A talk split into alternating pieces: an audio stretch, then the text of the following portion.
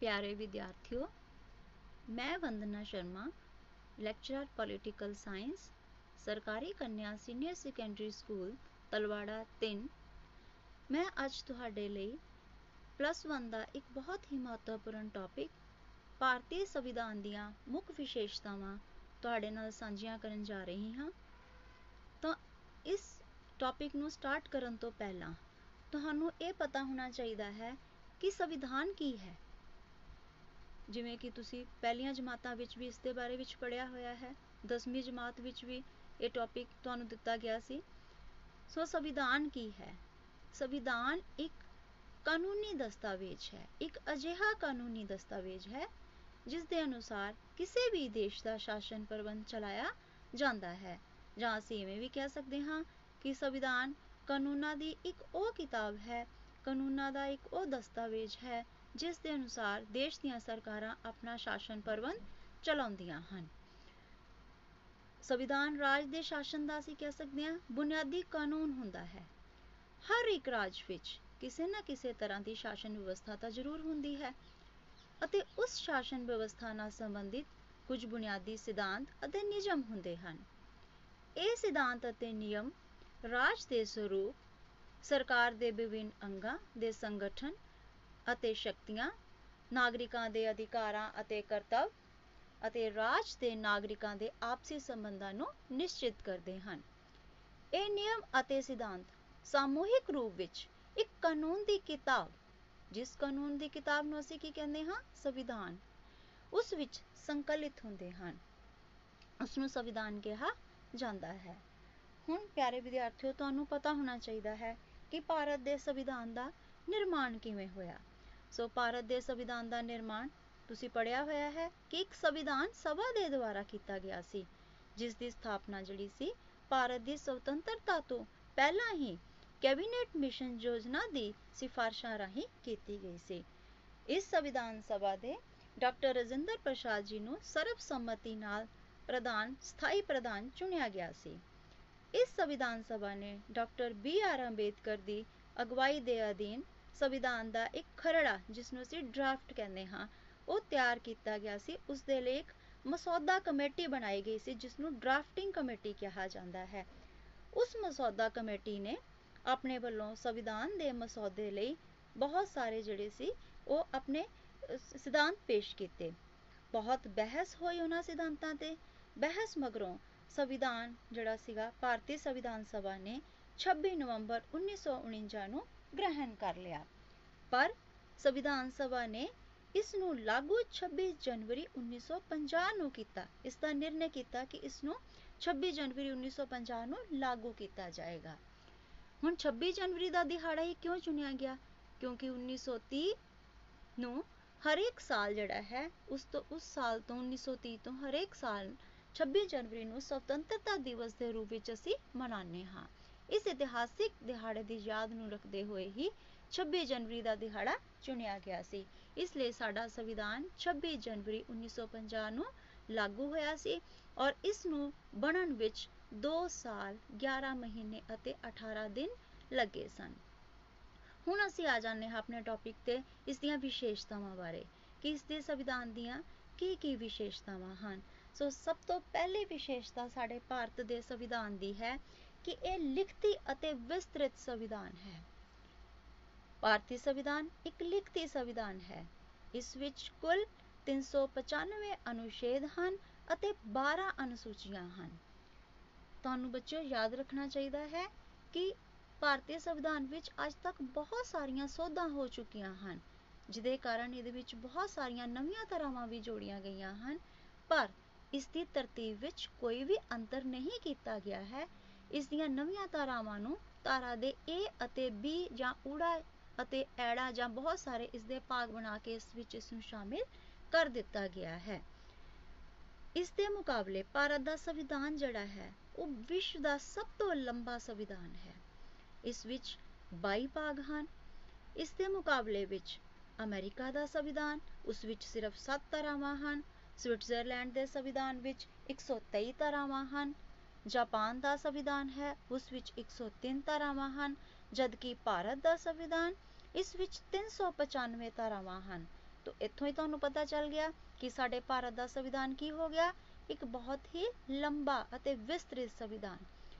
ਇਹ ਸੰਵਿਧਾਨ ਅਮਰੀਕਾ ਦੇ ਮੁਕਾਬਲੇ ਵਿੱਚ ਆਕਾਰ ਵਿੱਚ 8 ਗੁਣਾ ਲੰਬਾ ਹੈ। ਸ਼੍ਰੀਲੰਕਾ ਦੇ ਨਾਲ ਜੇਕਰ ਇਸ ਦੀ ਤੁਲਨਾ ਕੀਤੀ ਜਾਵੇ, ਤਾਂ ਇਹ ਆਕਾਰ ਵਿੱਚ ਦੁਗਣਾ ਹੈ। ਸੋ ਸ਼੍ਰੀ ਐਮ ਵੀ ਪਾਇਲੀ ਨੇ, ਜਿਹੜੇ ਕਿ ਇੱਕ ਵਿਦਵਾਨ ਸਨ, ਉਹਨਾਂ ਨੇ ਇਸ ਦੇ ਬਾਰੇ ਵਿੱਚ ਕੀ ਦੱਸਿਆ ਹੈ ਕਿ ਇਸ ਦਾ ਆਕਾਰ ਇੱਕ ਹਾਥੀ ਦੇ ਸਮਾਨ ਹੈ, ਯਾਨੀ ਬਹੁਤ ਵੱਡੇ ਆਕਾਰ ਦਾ ਸੰਵਿਧਾਨ ਹੈ। ਇਸ ਕਰਕੇ ਇਸ ਦੀ ਪਹਿਲੀ ਵਿਸ਼ੇਸ਼ਤਾ ਇਹੀ ਹੈ ਕਿ ਭਾਰਤ ਦਾ ਸੰਵਿਧਾਨ ਇੱਕ ਲਿਖਤੀ ਅਤੇ ਵਿਸਤ੍ਰਿਤ ਸੰਵਿਧਾਨ ਹੈ। ਦੂਸਰੀ ਵਿਸ਼ੇਸ਼ਤਾ ਇਸ ਦੀ ਹੈ, ਕਈ ਸਾਧਨਾਂ ਤੋਂ ਲਿਆ ਗਿਆ ਅਨੋਖਾ ਸੰਵਿਧਾਨ। ਸੋ ਭਾਰਤ ਦਾ ਸੰਵਿਧਾਨ ਜਿਹੜਾ ਹੈ, ਕਈ ਸਰੋਤਾਂ ਤੋਂ ਲਿਆ ਗਿਆ ਸੰਵਿਧਾਨ ਹੈ। ਸਾਡੇ ਸੰਵਿਧਾਨ ਨਿਰਮਾਤਾਵਾਂ ਦਾ ਉਦੇਸ਼ ਇੱਕ ਅਨੋਖਾ ਸੰਵਿਧਾਨ ਤਿਆਰ ਕਰਨਾ ਨਹੀਂ ਸੀ, ਬਲਕਿ ਉਹ ਇੱਕ ਐਸਾ ਚੰਗਾ ਵਿਵਹਾਰਿਕ ਸੰਵਿਧਾਨ ਬਣਾਉਣਾ ਚਾਹੁੰਦੇ ਸੀ, ਜਿਸ ਲਈ ਉਹਨਾਂ ਨੇ ਆਪਣੇ ਦੇਸ਼ ਦੇ ਸੰਵਿਧਾਨ ਵਿੱਚ ਦੂਸਰੇ ਦੇਸ਼ਾਂ ਦੀਆਂ ਸੰਵਿਧਾਨਾਂ ਦੀਆਂ ਚੰਗੀ ਗੱਲਾਂ ਗ੍ਰਹਿਣ ਕਰਨ ਵਿੱਚ ਕੋਈ ਸੰਕੋਚ ਨਹੀਂ ਕੀਤਾ।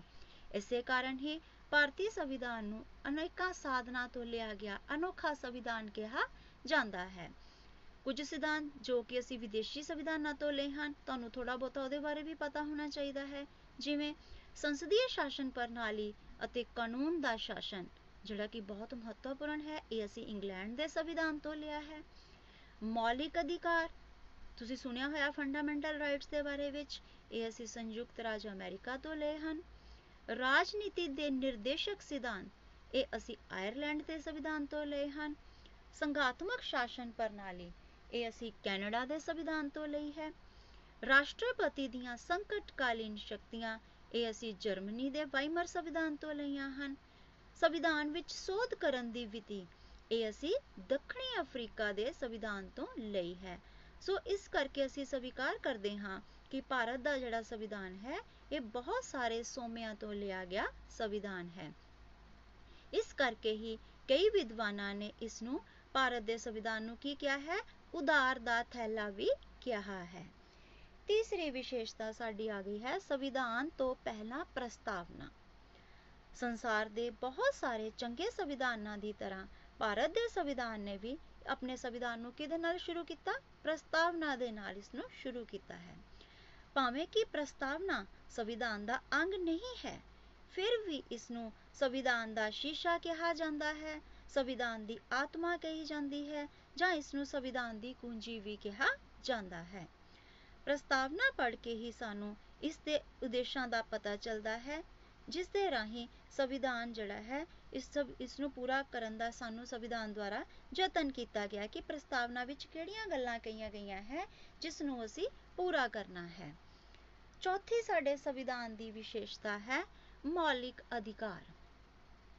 ਭਾਰਤੀ ਸੰਵਿਧਾਨ ਦੇ ਭਾਗ ਤੀਸਰੇ ਵਿੱਚ ਅਨੁਛੇਦ ਆਰਟੀਕਲ ਜਿਸ ਨੂੰ ਆਪਾਂ ਕਹਿ ਦਿੰਨੇ ਹਾਂ 14 ਤੋਂ 32 ਦੇ ਵਿੱਚ ਭਾਰਤੀ ਨਾਗਰਿਕਾਂ ਨੂੰ ਮੌਲਿਕ ਅਧਿਕਾਰ ਪ੍ਰਦਾਨ ਕੀਤੇ ਗਏ ਹਨ। ਉਦਾਂ ਤੇ 12 ਤੋਂ ਲੈ ਕੇ 35 ਤੱਕ ਸਾਡੇ ਸੰਵਿਧਾਨ ਵਿੱਚ ਮੌਲਿਕ ਅਧਿਕਾਰਾਂ ਦੇ ਬਾਰੇ ਵਿੱਚ ਵਿਵਸਥਾ ਕੀਤੀ ਗਈ ਹੈ।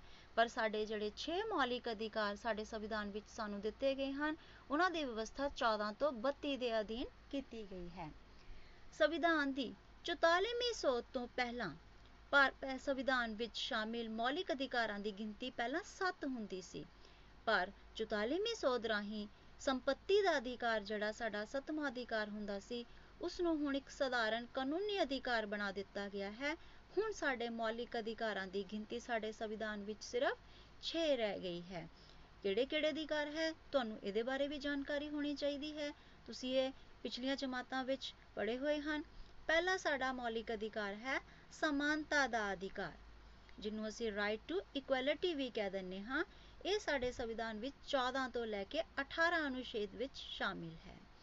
ਦੂਸਰਾ ਸਾਡਾ ਅਧਿਕਾਰ ਹੈ ਸੁਤੰਤਰਤਾ ਦਾ ਅਧਿਕਾਰ ਰਾਈਟ ਟੂ ਫਰੀडम ਇਹ ਸਾਡੇ ਸੰਵਿਧਾਨ ਵਿੱਚ 19 ਅਨੁਛੇਦ ਤੋਂ ਲੈ ਕੇ 22 ਅਨੁਛੇਦ ਤੱਕ ਸ਼ਾਮਿਲ ਹੈ। ਤੀਸਰਾ ਮੌਲਿਕ ਅਧਿਕਾਰ ਹੈ ਸ਼ੋਸ਼ਣ ਦੇ ਵਿਰੁੱਧ ਅਧਿਕਾਰ ਰਾਈਟ ਅਗੇਂਸਟ ਅਗੇਂਸਟ ਐਕਸਪਲੋਇਟੇਸ਼ਨ ਇਹ ਸਾਡੇ ਸੰਵਿਧਾਨ ਵਿੱਚ 23 ਅਤੇ 24 ਧਾਰਾ ਦੇ ਵਿੱਚ ਸ਼ਾਮਿਲ ਹੈ। ਚੌਥਾ ਸਾਡਾ ਅਧਿਕਾਰ ਹੈ ਧਾਰਮਿਕ ਸੁਤੰਤਰਤਾ ਦਾ ਅਧਿਕਾਰ ਰਾਈਟ ਟੂ ਰਿਲੀਜੀਅਸ ਫਰੀडम ਇਹ ਸਾਡੇ ਸੰਵਿਧਾਨ ਵਿੱਚ 25 ਅਨੁਛੇਦ ਤੋਂ ਲੈ ਕੇ 28 ਅਨੁਛੇਦ ਤੱਕ ਸ਼ਾਮਿਲ ਹੈ। ਪੰਜਵਾਂ ਸਾਡਾ ਮੌਲਿਕ ਅਧਿਕਾਰ ਹੈ ਸੱਭਿਆਚਾਰਕ ਅਤੇ ਵਿਦਿਅਕ ਅਧਿਕਾਰ ਕਲਚਰਲ ਐਂਡ ਐਜੂਕੇਸ਼ਨਲ ਰਾਈਟਸ ਇਹ ਸਾਡੇ ਸੰਵਿਧਾਨ ਵਿੱਚ ਅਨੁਛੇਦ 29 ਅਤੇ 30 ਵਿੱਚ ਸ਼ਾਮਿਲ ਹੈ ਅਤੇ ਛੇਵਾਂ ਮੌਲਿਕ ਅਧਿਕਾਰ ਸਾਡਾ ਸੰਵਿਧਾਨਿਕ ਉਪਚਾਰਾਂ ਦਾ ਅਧਿਕਾਰ ਰਾਈਟ ਟੂ ਕਨਸਟੀਟਿਊਸ਼ਨਲ ਰੈਮੇਡੀਜ਼ ਇਹ ਸਾਡੇ ਸੰਵਿਧਾਨ ਵਿੱਚ ਅਨੁਛੇਦ 32 ਵਿੱਚ ਸ਼ਾਮਿਲ ਹੈ। ਹੁਣ ਤੁਸੀਂ ਬੱਚਿਓ ਸੋਚ ਰਹੇ ਹੋਵੋਗੇ ਕਿ ਇਸ ਸਾਰੀਆਂ ਧਾਰਾਵਾਂ ਵਿੱਚ 31 ਅਨੁਛੇਦ ਨਹੀਂ ਆਇਆ। 31 ਅਨੁਛੇਦ ਸਾਡੇ ਸੰਵਿਧਾਨ ਵਿੱਚ ਪਹਿਲਾਂ ਸੰਪਤੀ ਦਾ ਅਧਿਕਾਰ ਹੁੰਦਾ ਸੀ, ਉਸ ਨੂੰ ਹੁਣ ਕਾਨੂੰਨੀ ਅਧਿਕਾਰ, ਇੱਕ ਸਧਾਰਨ ਅਧਿਕਾਰ ਬਣਾ ਦਿੱਤਾ ਗਿਆ ਹੈ। ਇਸ ਦੇ ਬਾਰੇ ਵਿੱਚ ਡਿਟੇਲ ਨਾਲ ਤੁਸੀਂ ਇੱਕ ਅਲੱਗ ਲੈਸਨ ਵਿੱਚ ਮੌਲਿਕ ਅਧਿਕਾਰਾਂ ਦੇ ਪੜੋਗੇ ਜਿਹਦੇ ਵਿੱਚ ਤੁਹਾਨੂੰ ਇਹਨਾਂ ਸੰਬੰਧੀ ਪੂਰੀ ਜਾਣਕਾਰੀ ਪ੍ਰਾਪਤ ਹੋ ਜਾਵੇਗੀ। ਸੋ ਸਾਡੇ ਸੰਵਿਧਾਨ ਦੀ ਅਗਲੀ ਵਿਸ਼ੇਸ਼ਤਾ ਸਾਡੀ ਹੈ ਮੌਲਿਕ ਕਰਤੱਵ, ਜਿਸ ਨੂੰ ਫੰਡਾਮੈਂਟਲ ਡਿਊਟੀਜ਼ ਇੰਗਲਿਸ਼ ਵਿੱਚ ਕਿਹਾ ਜਾਂਦਾ ਹੈ। ਸਾਡੇ ਸੰਵਿਧਾਨ ਵਿੱਚ ਸ਼ੁਰੂ ਵਿੱਚ ਮੌਲਿਕ ਕਰਤੱਵਾਂ ਦਾ ਕੋਈ ਵੀ ਵਰਣਨ ਨਹੀਂ ਹੁੰਦਾ ਸੀ। ਪਰੰਤੂ ਸੰਵਿਧਾਨ ਵਿੱਚ ਕੀਤੀ ਗਈ 42ਵੀਂ ਸੋਧ ਜੋ ਕਿ 1976 ਵਿੱਚ ਕੀਤੀ ਗਈ ਸੀ, ਉਸ ਵਿੱਚ ਸੰਵਿਧਾਨ ਦੇ ਚੌਥੇ ਭਾਗ ਵਿੱਚ ਚੈਪਟਰ 4th A ਵਿੱਚ ਇਸ ਨੂੰ ਸ਼ਾਮਿਲ ਕੀਤਾ ਗਿਆ ਹੈ, ਜਿਸ ਰਾਹੀਂ ਇੱਕ ਨਵੀਂ ਧਾਰਾ 51 A ਜਾਂ 51 ਊੜਾ ਵੀ ਕਹਿ ਸਕਦੇ ਹੋ, ਉਸ ਵਿੱਚ ਇਸ ਦੀ ਵਿਵਸਥਾ ਕੀਤੀ ਗਈ ਹੈ। ਇਸ ਨਵੀਂ ਧਾਰਾ ਅਨੁਸਾਰ ਸੰਵਿਧਾਨ ਵਿੱਚ 11 ਮੌਲਿਕ ਕਰਤੱਵ ਸ਼ਾਮਿਲ ਕੀਤੇ ਗਏ ਹਨ। ਅਸੀਂ ਇਹਨਾਂ ਦੀ ਡਿਟੇਲ ਤਾਂ ਅਸੀਂ ਇੱਕ ਅਲੱਗ ਲੈਸਨ ਵਿੱਚ ਇਹਦਾ ਮੌਲਿਕ ਕਰਤੱਵ ਵੀ ਤੁਹਾਨੂੰ ਇੱਕ ਅਲੱਗ ਲੈਸਨ ਹੈ ਪਲੱਸ 1 ਵਿੱਚ, ਪਰ ਅਸੀਂ ਥੋੜਾ ਜਿਹਾ ਇਹਨਾਂ ਕਰਤੱਵਾਂ ਬਾਰੇ ਜ਼ਰੂਰ ਪੜਾਂਗੇ ਪਹਿਲਾ ਕਰਤੱਵ ਹੈ ਸੰਵਿਧਾਨ ਦੀ ਪਾਲਣਾ ਕਰਨੀ, ਰਾਸ਼ਟਰੀ ਝੰਡੇ ਅਤੇ ਰਾਸ਼ਟਰੀ ਗਾਨ ਦਾ ਸਨਮਾਨ ਕਰਨਾ। ਦੂਸਰਾ ਮੌਲਿਕ ਕਰਤੱਵ ਹੈ ਸੰਵਿਧਾਨ ਦੇ ਆਦਰਸ਼ਾਂ ਦਾ ਆਦਰ ਪਾਲਣਾ ਕਰਨੀ, ਸੁਤੰਤਰਤਾ ਸੰਗਰਾਮ ਨੂੰ ਪ੍ਰੇਰਿਤ ਕਰਨ ਵਾਲੇ ਆਦਰਸ਼ਾਂ ਨੂੰ ਦਿਲ ਵਿੱਚ ਸਮਾਈ ਰੱਖਣਾ ਅਤੇ ਉਹਨਾਂ ਦਾ ਪਾਲਨ ਕਰਨਾ। ਤੀਸਰਾ ਕਰਤੱਵ ਹੈ ਭਾਰਤ ਦੀ ਪ੍ਰਭੂਸੱਤਾ, ਏਕਤਾ ਤੇ ਅਖੰਡਤਾ ਦਾ ਸਮਰਥਨ ਕਰਨਾ ਅਤੇ ਉਸਾਂ ਦੀ, ਉਹਨਾਂ ਦੀ ਰਾਖੀ ਕਰਨਾ। ਚੌਥਾ ਕਰਤੱਵ ਹੈ ਦੇਸ਼ ਦੀ ਰੱਖਿਆ ਕਰਨਾ ਅਤੇ ਲੋੜ ਪੈਣ ਤੇ ਰਾਸ਼ਟਰੀ ਸੇਵਾ ਕਰਨੀ। ਪੰਜਵਾਂ ਹੈ, ਧਾਰਮਿਕ ਭਾਸ਼ਾਈ ਖੇਤਰੀ ਅਤੇ ਵਰਗੀ ਵਿਭਿੰਨਤਾਵਾਂ ਤੋਂ ਉੱਪਰ ਉੱਠ ਕੇ ਲੋਕਾਂ ਵਿੱਚ ਮੇਲਜੋਲ ਅਤੇ ਸਾਂਝੀ ਭਾਈਚਾਰੇ ਦੀ ਭਾਵਨਾ ਦਾ ਵਿਕਾਸ ਕਰਨਾ ਅਤੇ ਇਸਤਰੀਆਂ ਦੇ ਮਾਣ ਦੀ ਨਿਰਾਦਰੀ ਕਰਨ ਵਾਲੀਆਂ ਰੀਤੀਆਂ ਨੂੰ ਤਿਆਗਣਾ। ਨੰਬਰ 6 ਹੈ, ਮਿਸ਼ਰਿਤ ਸੱਭਿਆਚਾਰ ਦੇ ਸ਼ਾਨਦਾਰ ਵਿਰਸੇ ਦਾ ਸਤਿਕਾਰ ਕਰਨਾ ਅਤੇ ਉਸ ਨੂੰ ਸੰਭਾਲ ਕਰਨਾ। ਨੰਬਰ 7 ਹੈ, ਜੰਗਲ, ਦਰਿਆ, ਝੀਲਾਂ ਅਤੇ ਜੰਗਲੀ ਜੀਵਾਂ ਸਮੇਤ ਕੁਦਰਤੀ ਵਾਤਾਵਰਣ ਦੀ ਰੱਖਿਆ ਕਰਨਾ ਅਤੇ ਜੀਵ ਜੰਤੂਆਂ ਉੱਪਰ ਦਇਆ ਰੱਖਣਾ। ਅੱਠਵਾਂ ਕਰਤੱਵ ਹੈ, ਵਿਗਿਆਨਿਕ ਦ੍ਰਿਸ਼ਟੀਕੋਣ, ਮਾਨਵਵਾਦ ਅਤੇ ਸੁਧਾਰ ਦੀ ਭਾਵਨਾ ਨੂੰ ਵਿਕਸਿਤ ਕਰਨਾ। ਨੌਵਾਂ ਕਰਤੱਵ ਹੈ, ਜਨਤਕ ਸੰਪਤੀ ਦੀ ਰੱਖਿਆ ਕਰਨਾ ਅਤੇ ਹਿੰਸਾ ਨੂੰ ਤਿਆਗਣਾ। ਦਸਵਾਂ ਕਰਤੱਵ ਹੈ ਵਿਅਕਤੀਗਤ ਅਤੇ ਸਮੂਹਿਕ ਜੀਵਨ ਵਿੱਚ ਸ਼੍ਰੇਸ਼ਟਤਾ ਪ੍ਰਾਪਤ ਕਰਨ ਦਾ ਯਤਨ ਕਰਨਾ, ਤਾਂ ਜੋ ਰਾਸ਼ਟਰ ਸਫਲਤਾ ਦੀਆਂ ਉੱਚੀਆਂ ਸ਼ਿਖਰਾਂ ਨੂੰ ਛੂ ਸਕੇ। 11ਵਾਂ ਮੌਲਿਕ ਕਰਤੱਵ, ਜਿਹੜਾ ਕਿ ਬਹੁਤ ਹੀ ਮਹੱਤਵਪੂਰਨ ਹੈ, ਤੁਸੀਂ ਸਾਰਿਆਂ ਨੇ ਪੜਿਆ ਹੋਇਆ ਹੈ, ਸਕੂਲਾਂ ਵਿੱਚ ਤੁਹਾਡੇ ਇਸ ਨਾਲ ਸੰਬੰਧਿਤ ਬੋਰਡਸ ਦੇ ਉੱਪਰ ਵੀ ਇਹਨੂੰ ਲਿਖਵਾਇਆ ਗਿਆ ਹੈ ਕਿ ਮਾਤਾ ਪਿਤਾ ਅਤੇ ਸਰਪ੍ਰਸਤਾਂ ਦੁਆਰਾ 6 ਤੋਂ 14 ਸਾਲ ਦੀ ਉਮਰ ਦੇ ਬੱਚਿਆਂ ਨੂੰ ਵਿਦਿਆ ਵਿਦਿਆ ਪ੍ਰਾਪਤ ਕਰਨ ਦੇ ਮੌਕੇ ਪ੍ਰਦਾਨ ਕਰਨਾ। ਦਸੰਬਰ 2002 ਵਿੱਚ ਲਾਗੂ ਕੀਤੀ ਗਈ 86ਵੀਂ ਸੰਵਿਧਾਨਿਕ ਸੋਧ ਰਾਹੀਂ ਇਸ ਮੌਲਿਕ ਕਰਤੱਵ ਨੂੰ ਸੰਵਿਧਾਨ ਵਿੱਚ ਸ਼ਾਮਿਲ ਕੀਤਾ ਗਿਆ ਹੈ। ਇਸ ਦੇ ਸਿੱਟੇ ਵਜੋਂ ਪਹਿਲਾਂ ਇਹਨਾਂ ਦੀ ਗਿਣਤੀ ਮੌਲਿਕ ਕਰਤੱਵਾਂ ਦੀ 10 ਹੁੰਦੀ ਸੀ, ਹੁਣ ਇਹਨਾਂ ਮੌਲਿਕ ਕਰਤੱਵਾਂ ਦੀ ਗਿਣਤੀ 11 ਹੋ ਗਈ ਹੈ। ਸੋ ਇਹ ਸੀ ਸਾਡੇ 11 ਮੌਲਿਕ ਕਰਤੱਵ। ਇਹਨਾਂ ਬਾਰੇ ਤੁਸੀਂ ਡਿਟੇਲ ਨਾਲ ਆਪਣੇ ਇੱਕ ਅਲੱਗ ਪਾਠ ਵਿੱਚ ਵੀ ਜ਼ਰੂਰ ਪੜੋਗੇ ਅਗਲੀ ਸਾਡੇ ਸੰਵਿਧਾਨ ਦੀ ਵਿਸ਼ੇਸ਼ਤਾ ਹੈ ਰਾਜਨੀਤੀ ਦੇ ਨਿਰਦੇਸ਼ਕ ਸਿਧਾਂਤ ਜਿਸ ਨੂੰ ਇੰਗਲਿਸ਼ ਵਿੱਚ ਆਪਾਂ ਕਹਿੰਦੇ ਹਾਂ directive principles of state policy ਭਾਰਤੀ ਸੰਵਿਧਾਨ ਦੇ ਚੌਥੇ ਅਧਿਆਇ ਵਿੱਚ 36 ਤੋਂ 51 ਅਨੁਛੇਦ ਤੱਕ ਰਾਜਨੀਤੀ ਦੇ ਨਿਰਦੇਸ਼ਕ ਸਿਧਾਂਤ ਸ਼ਾਮਿਲ ਕੀਤੇ ਗਏ ਹਨ। ਇਹ ਸਿਧਾਂਤ ਤੁਸੀਂ ਪਹਿਲਾਂ ਵੀ ਜਦੋਂ ਮੈਂ ਤੁਹਾਨੂੰ ਦੱਸਿਆ ਕਈ ਦੇਸ਼ਾਂ ਤੋਂ ਲਿਆ ਗਿਆ ਸੰਵਿਧਾਨ, ਤੇ ਉਸ ਵਿੱਚ ਤੁਸੀਂ ਪੜਿਆ ਹੋਵੇਗਾ ਤੁਹਾਨੂੰ ਯਾਦ ਹੋਵੇਗਾ ਕਿ ਆਇਰਲੈਂਡ ਦੇ ਸੰਵਿਧਾਨ ਤੋਂ ਅਸੀਂ ਇਹਨਾਂ ਨੂੰ ਗ੍ਰਹਿਣ ਕੀਤਾ ਹੈ, ਉਹਨਾਂ ਤੋਂ ਅਸੀਂ ਇਹਨਾਂ ਨੂੰ ਲਿਆ ਹੈ। ਇਹ ਸਿਧਾਂਤ ਇੱਕ ਤਰ੍ਹਾਂ ਨਾਲ ਕੇਂਦਰੀ ਸਰਕਾਰ ਅਤੇ ਰਾਜ ਸਰਕਾਰਾਂ ਨੂੰ ਹਦਾਇਤਾਂ ਹਨ ਕਿ ਉਹ ਜਿਹੜੇ ਵੀ ਕਾਨੂੰਨ ਬਣਾਉਂਦੀਆਂ ਹਨ, ਉਹਨਾਂ ਨੂੰ ਬਣਾਉਂਦੇ ਸਮੇਂ ਉਹ ਮੂਲ ਸਿਧਾਂਤਾਂ ਨੂੰ ਧਿਆਨ ਵਿੱਚ ਜ਼ਰੂਰ ਰੱਖਣਗੀਆਂ। ਇਹਨਾਂ ਸਿਧਾਂਤਾਂ ਨੂੰ ਅਮਲੀ ਰੂਪ ਦੇਣ ਦੀ ਕੋਸ਼ਿਸ਼ ਕਰਨਗੀਆਂ।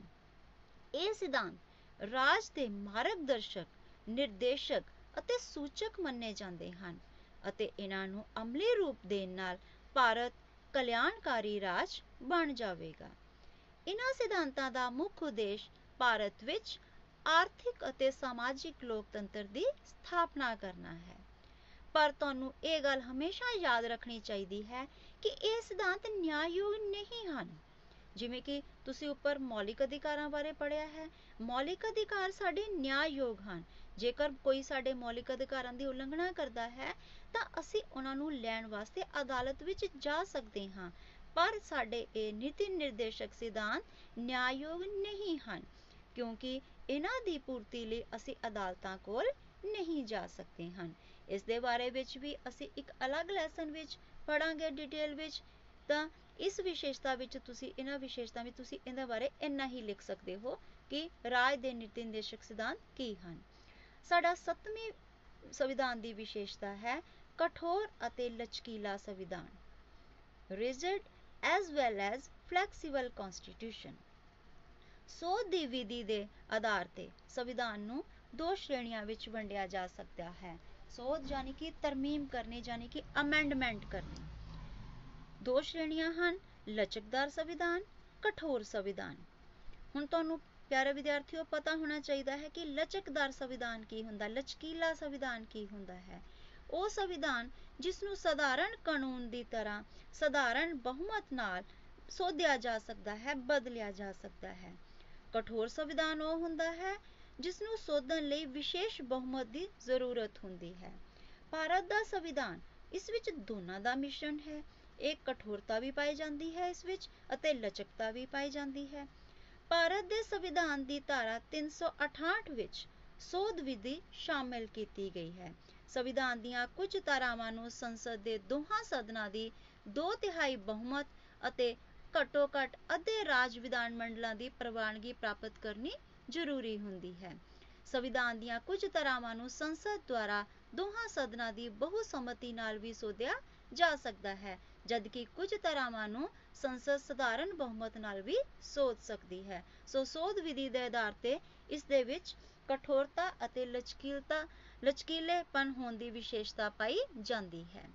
ਸੋ ਸੰਵਿਧਾਨ ਦੀ ਸਾਡੀ ਅਗਲੀ ਵਿਸ਼ੇਸ਼ਤਾ ਆ ਜਾਂਦੀ ਹੈ 8ਵੇਂ ਨੰਬਰ ਤੇ ਸੰਸਦੀय ਸ਼ਾਸਨ ਪ੍ਰਣਾਲੀ ਜਿਸ ਨੂੰ ਕਿ ਅਸੀਂ ਪਾਰਲੀਮੈਂਟਰੀ ਫਾਰਮ ਆਫ ਗਵਰਨਮੈਂਟ ਕਹਿੰਦੇ ਹਾਂ ਅੰਗਰੇਜ਼ੀ ਵਿੱਚ।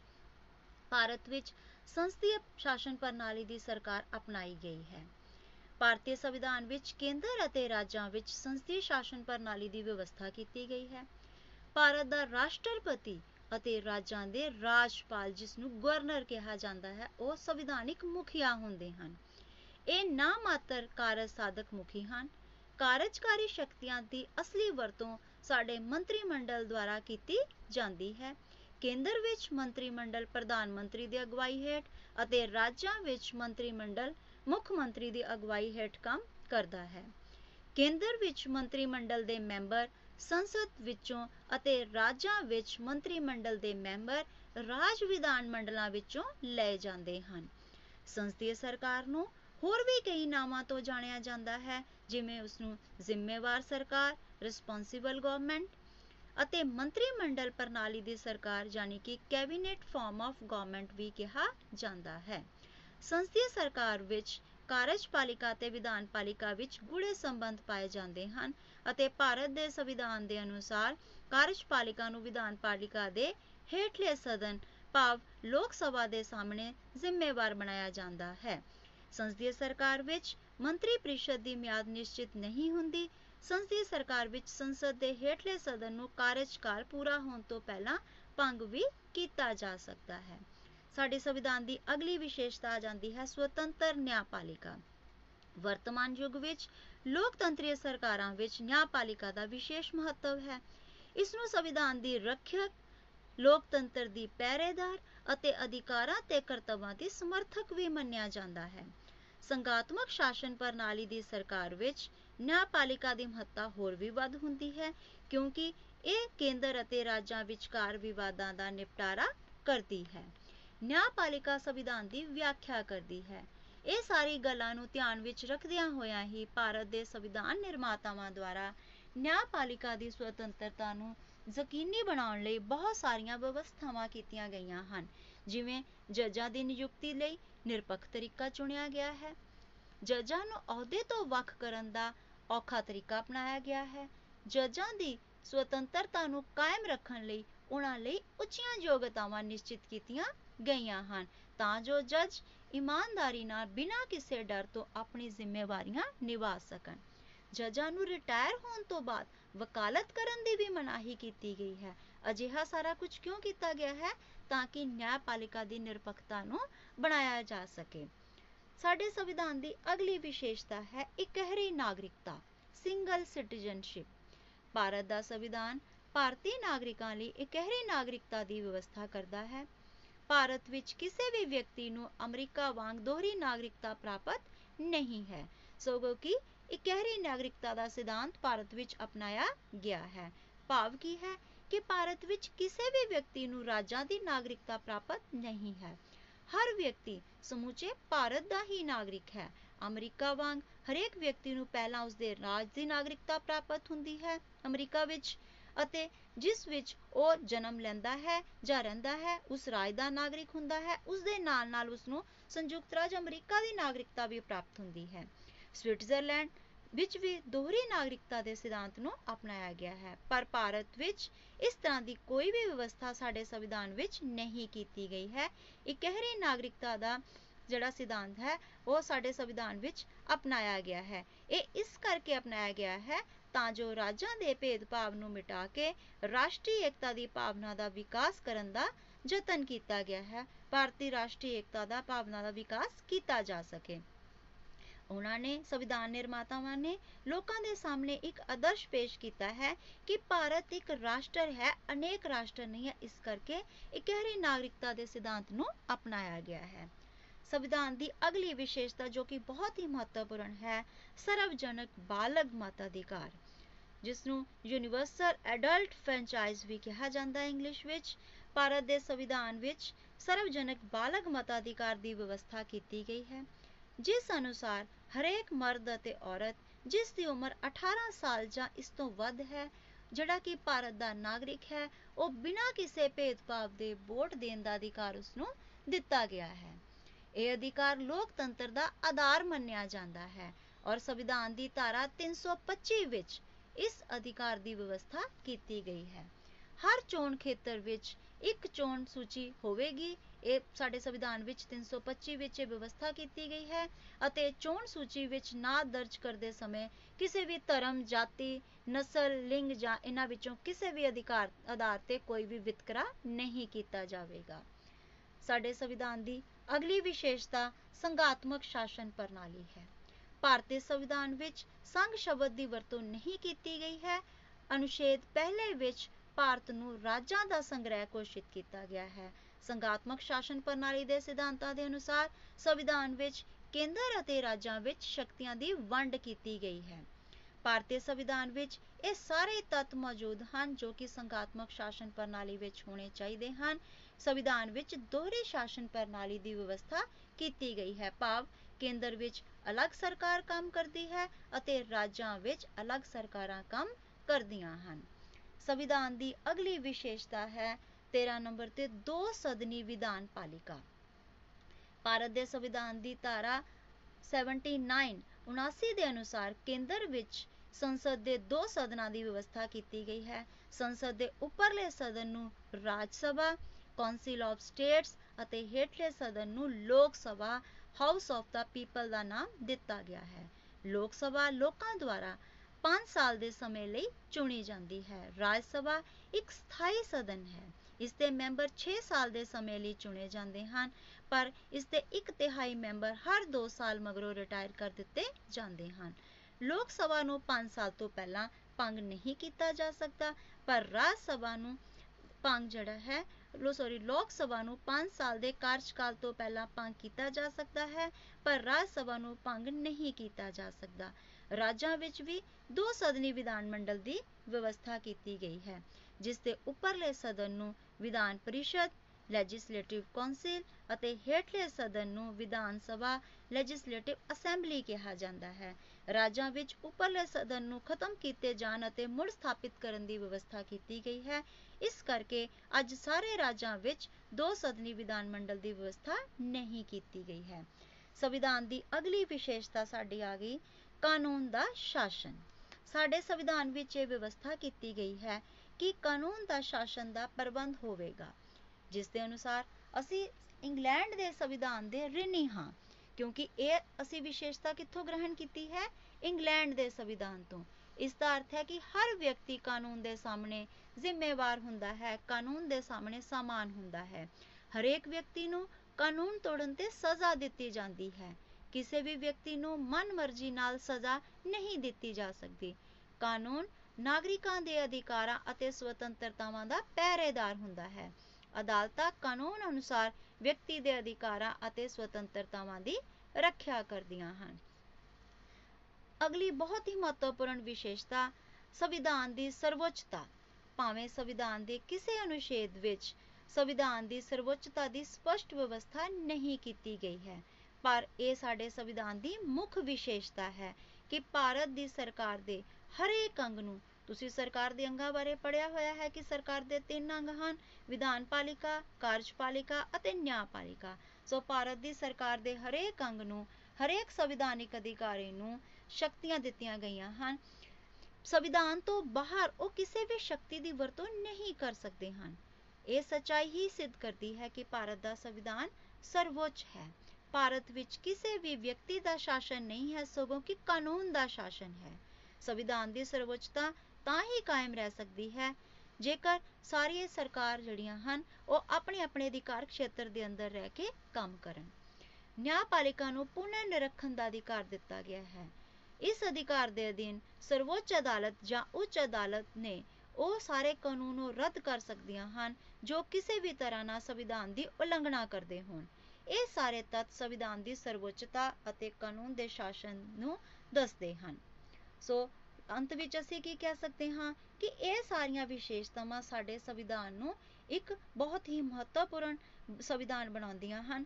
ਸਾਡਾ ਸੰਵਿਧਾਨ ਸੰਸਾਰ ਦੇ ਦੂਜੇ ਸਾਰੇ ਦੇਸ਼ਾਂ ਦੇ ਸੰਵਿਧਾਨਾਂ ਤੋਂ ਨਿਆਰਾ ਹੈ।